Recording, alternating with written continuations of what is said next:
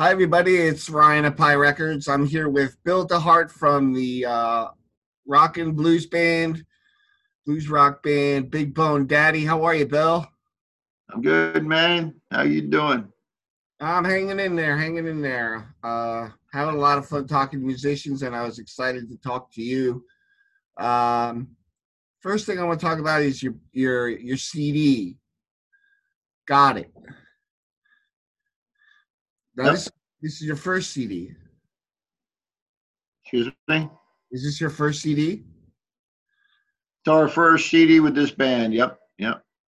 So, what can people expect from it? Uh, you know, it's obviously got a blues look to the cover, but how would you describe the music? It's more rock and blues than blues. Like uh, if you're thinking of Robert Johnson or somebody sitting on a front porch someplace, you know, it's it's more uh, Stevie Ray, uh, um, uh, Walter Trout kind of thing. You know, it's kind of rocked up. Yeah. We had a good time. Bunch of good guys. Who, uh, Uh, who are you playing? sitting around Who are you? Who are you playing with right now?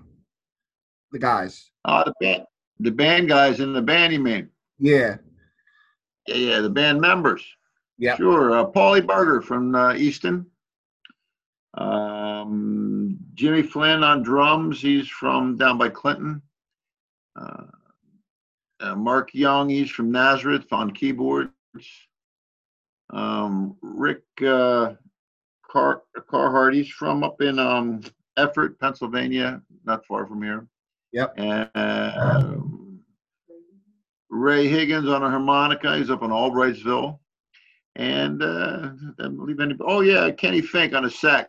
He just moved to Clifton, New Jersey, and, Okay. and uh, sort of a eclectic bunch of guys from all over, you know. And uh, How how is it getting everybody on on the same schedule?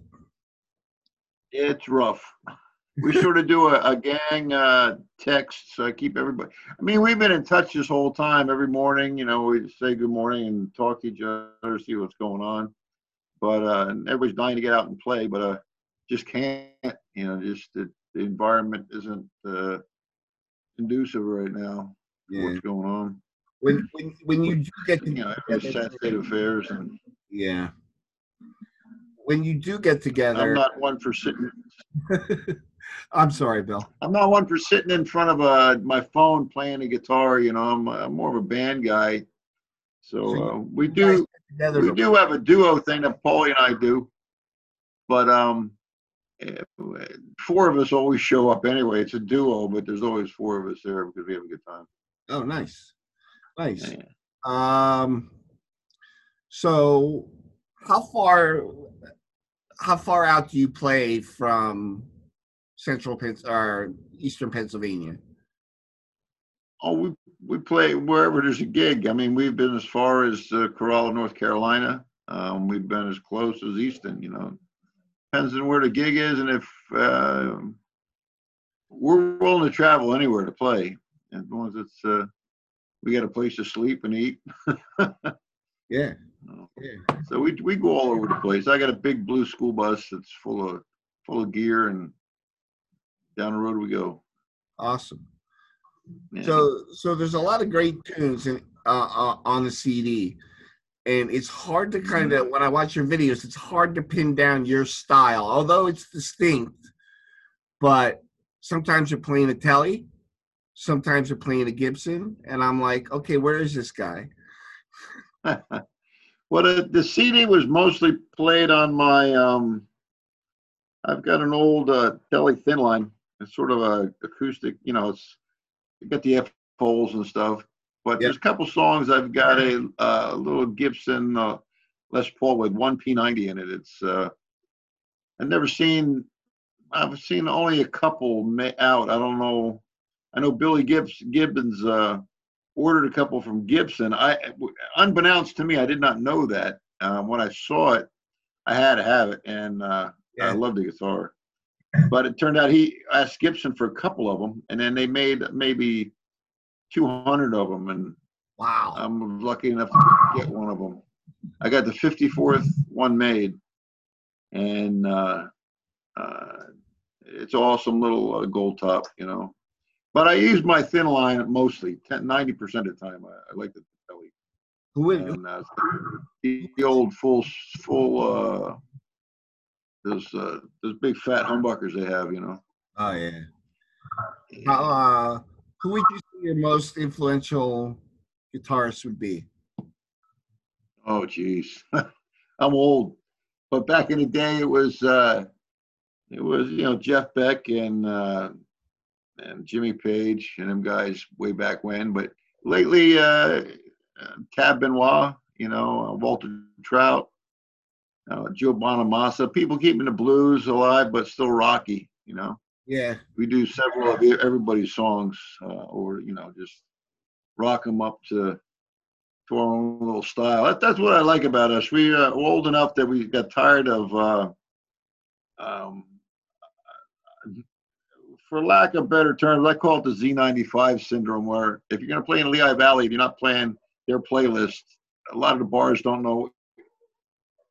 They don't entertain other music because they're so inundated with the same stuff over the years that um we uh we sort of like take songs, even if they're newer ones, we take our and put our own little twist to them because everybody's everybody's very good, and we just let I let everybody go. It's like this album when I wrote it it's like having having a kid. I take the the song there, I describe it to everybody. You know, we play around with it a little bit, but I don't I don't say you got to do this, you got to do that.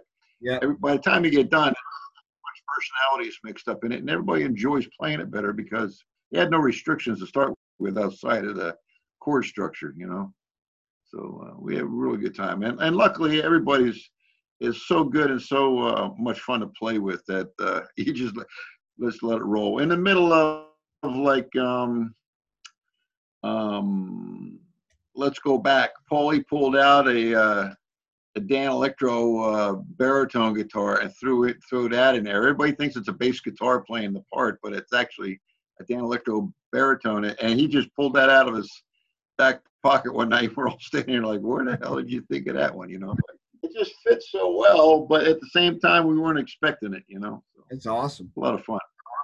And, uh, and, and on top of that, uh, like Marky and and um, keyboard player and the bass player also play with a couple other guys. Uh, well, drummer does too, but um, they weren't. We weren't all together at the same time recording, so it was. Um, I, I you get in it with the with the uh, a lot of times it was just me and Jimmy throwing a rhythm track down, and I wasn't there when the keys came in or the bass came in or Paulie came in. They came in on their own, and it, it was uh, a nice surprise when you heard it again. Because I, I even when I caught myself, I bit my cheek because I did not want to in, inhibit anybody in, in any way. You know, yeah. it was a lot of fun. That a lot of fun. Very creative. So everybody had a part. Everybody can be proud of what happened. You know. It's uh, And uh, Michael Carr, that from Holland Studios, I gave him, you do whatever you want, whatever it sounds like. I don't want to tell you what to do. And we, we did, you know, give him some clues every once in a while. Um, we were at the uh, airport, like a rack 'em up.